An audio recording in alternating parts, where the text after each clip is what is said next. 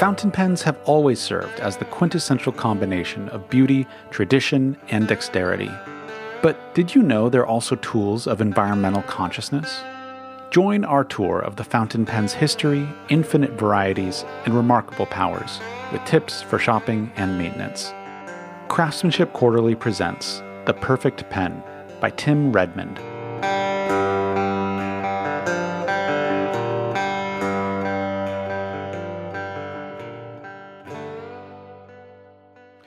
32 years ago, when I was a young writer struggling to pay the rent and eat, I walked into an art supply store in San Francisco and put down $120 for a pen.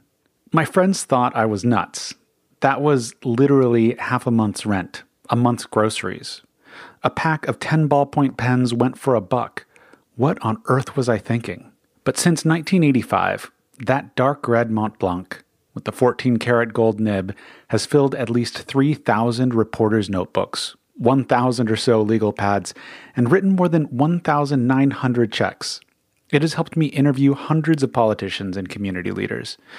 It's taken notes for this story. If my math is correct, my favorite fountain pen has cost me $3.75 a year, and it writes better today than it ever did. Unlike the 1.6 billion plastic ballpoints that wind up getting tossed in the trash every year in the US, this pen will never wind up in a landfill. The throwaway pens that do, I might add, create roughly 16 million pounds of plastic, most of which never degrade in a landfill, and that's just in the United States. If I wanted to, I could easily sell my old pen for $1,000. It's the best deal I ever made. It's all in the nib. Nothing writes like a fountain pen. Not fancy new liquid ink rollerballs or expensive ballpoints. Not flair or marker pens. When it comes to the handwritten word, the old technology is far superior to anything the modern world has given us. And when I say old technology, I mean very old. Some accounts say there were fountain pens in the early Middle Ages, and Leonardo da Vinci's drawings show a design for a fountain pen.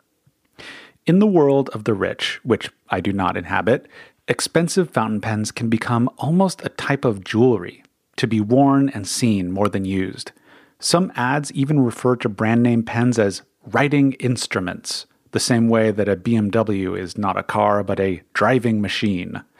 Mont Blanc, for example, is now marketed as more of a lifestyle company, selling $3,500 watches and $1,600 briefcases. But for those of us who use fountain pens every day and collect them for their beauty as well as their usefulness, a pen is a tool. It takes ink from a reservoir and transfers it to paper, but it does so in a way that makes the most ordinary actions, like taking notes, a lot more fun. A good fountain pen requires virtually no pressure. It just glides across the page. And the ink, which now comes in myriad colors, goes beyond creating letters. It seems to almost decorate a piece of paper. If you fear that your handwriting isn't good enough to enjoy a fountain pen's attributes, take heart. Over time, the right pen can improve your handwriting, gradually teaching your fingers to form smoother, more elegant curves. Starting off to find a fountain pen can be confusing. There are so many, with such huge variations in price. I've got one perfectly workable pen I bought for $20, but you can easily spend $500 or more on a garden variety brand name pen these days, and some pens go for much, much more. I've seen an Aurora pen with 200 diamonds on the market for $1.47 million. These prices are largely dictated by the materials used for a pen's body. Most are made of resin or plastic, some are laced with precious metals, typically gold or silver, and studded with jewels. And some, such as today's high end pens from Japan, are covered in intricate hand lacquered designs. As alluring as these aesthetics might be, they are essentially costumes. When it comes to performance, the serious pen user ignores a beautiful body and focuses on the face. That is, the quality and style of the pen's tip, or nib. For this tiny part, the variety and complexities that have developed over the centuries are almost endless, and a subject of equally endless fascination and debate among pen lovers. 70 manual operations.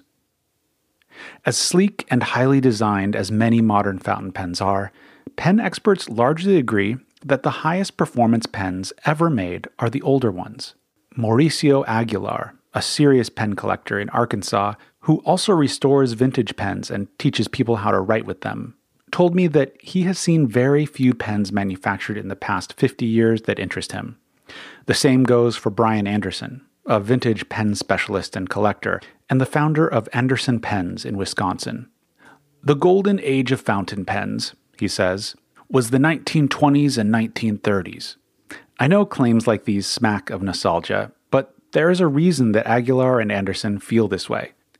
With a great many age old tools, the maker's craft peaked at the end of their product's reign as king of its class.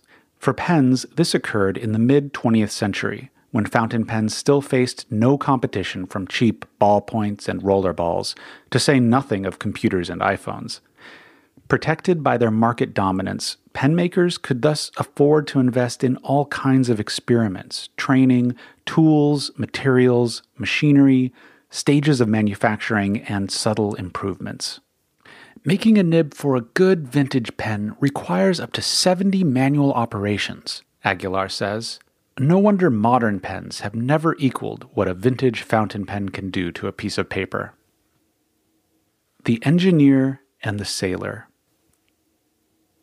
As you might imagine, keeping those vintage pens in working order is no small task.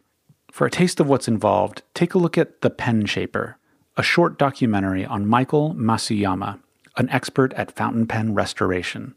As it happens, Masuyama got his start decades ago at Sailor, a top notch Japanese pen and ink manufacturer that makes one of my favorite pens. The company got its name from its start in 1911 when a British sailor in Hiroshima met a Japanese engineer and gave him a fountain pen. The engineer was so impressed with the pen and perhaps the sailor, that he started a new company to make pens. My sailor was made with what the company calls its music nib, because the two tines that form its nib are wide but sharp. While a true music nib contains three tines, even this pen, when manipulated by a skilled writer, will easily form those little flags that turn into music quarter notes, halves, full notes, etc. The Calligraphers for many fountain pen lovers, the sine qua non of this genre is a vintage model with a flexible gold nib. The nib's flexibility allows the tines to spread out according to the pressure a writer applies.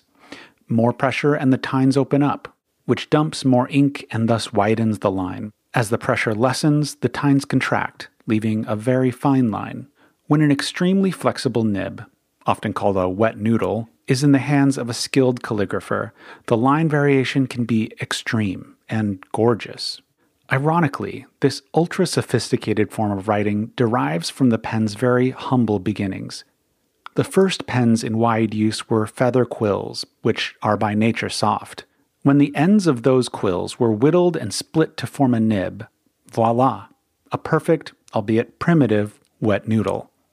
As penmakers developed the nib from quill to metal, more durable, greater capacity to hold ink, a whole new class of calligraphy was born.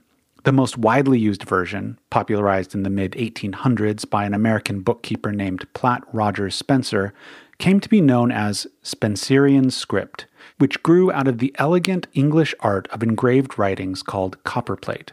However, for many calligraphers, Spencerian principles have served as a pathway to their own styles. One of today's great FlexNib calligraphers happens to be a young American named Jake Weidman, who is one of only 14 people and the world's youngest, given the title Master Penman by IAMPETH, a calligraphy association based in Webster, New York.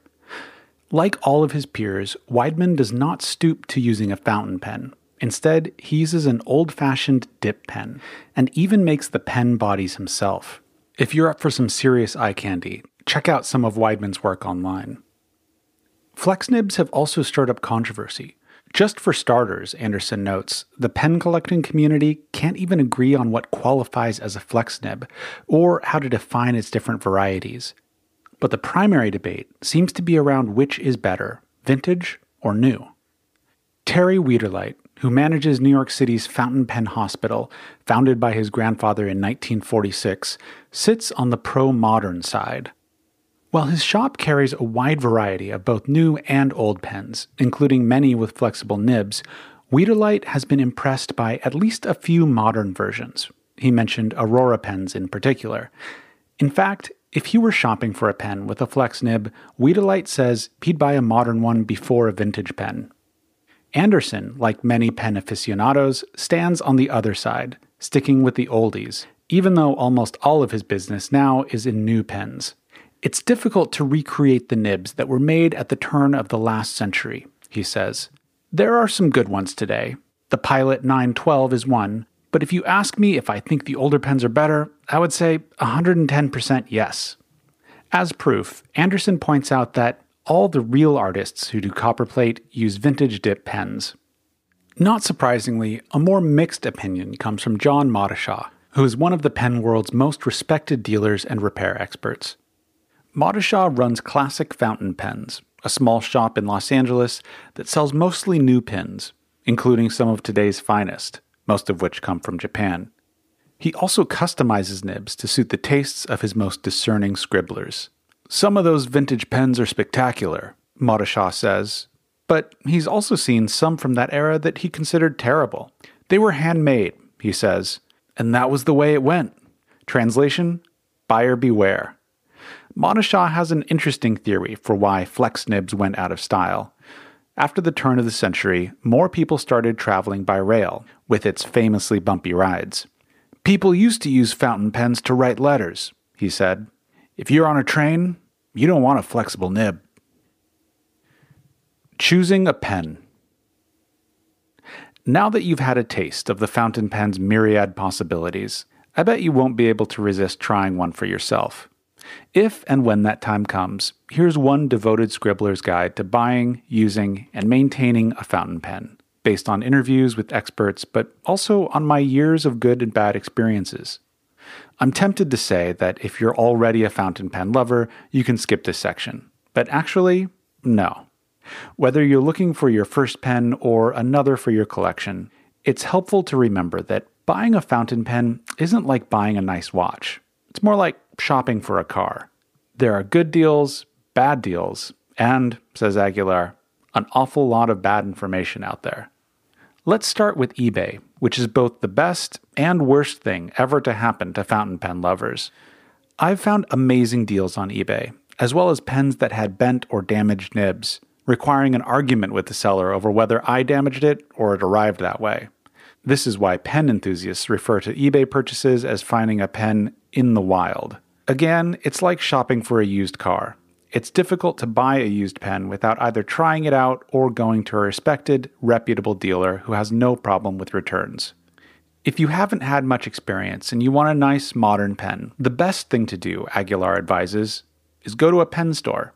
These days, the best place to start is usually an art supply outlet. But whatever you do, don't buy a pen you haven't held in your hand, dipped in ink, and tested on paper. Any legit store will let you do that. Pen nibs come in dozens of different shapes and sizes, from extra fine to various degrees of bold. These definitions are a little more than guidelines, since nib measurements vary from country to country and brand to brand. What some call fine is closer to medium. Some mediums are pretty bold, and bold is a wide, wide range. For those intrigued by calligraphy but hesitant to attempt the challenges of Spencerian script, there are also italic nibs, including stub italic, less severe than standard italic and thus a smoother writer. Inexpensive pens tend to come with stainless steel nibs, which are often just fine for ordinary writing. If you're tempted by some of the higher end new pens with gold nibs, be careful. While these pens are usually beautiful, their nibs don't have the resilience and responsiveness of the gold in the old nibs, which was forged and hammered, not rolled or plated over another metal as is done with today's gold nibs. And they don't adjust to your hand in the same way. I once tried a pen made out of lava with an allegedly iridium nib, but it was astronomically expensive and didn't write that well. So if you're serious, vintage gold is the safer way to go. The care and feeding of a pen. The main downside of a fountain pen is that it's fragile. Drop one on a hard floor and the body is likely to crack. If it lands point down, the nib can be fatally damaged. But with a little care and maintenance, they can last, literally, for centuries. I have old pens and new pens, and none of them has ever written the way I wanted when I first took it out of the box. That's the amazing thing about fountain pens. Over time, they adapt to your hand. So when you first start using a pen, be patient. It takes a while for the two of you to get used to each other. If you've been writing for a few months and you still aren't happy, don't despair. There are experts around who can adjust the nib and customize it for whatever use you want. Repairing pen nibs is high art and requires a tremendous amount of skill. Don't try it at home.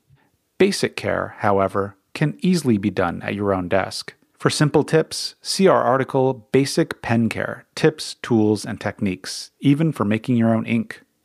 I still say the classic Mont Blanc is the best pen I've ever used, but a lot of collectors find the newer versions to be less finely made. Aguilar won't pick a favorite, but told me that nobody has ever made a pen as good as the classic Parker 51. I have an inexpensive Pelikan that I bought new and never liked until I took the nib apart and put it back together. Now I use it almost every day. As you can see, half the fun of fountain pens is trying them out. They never lose value, so hold on to whatever you buy for a while, and you can almost always sell a good pen for more than what you paid. That makes it a rare tool indeed.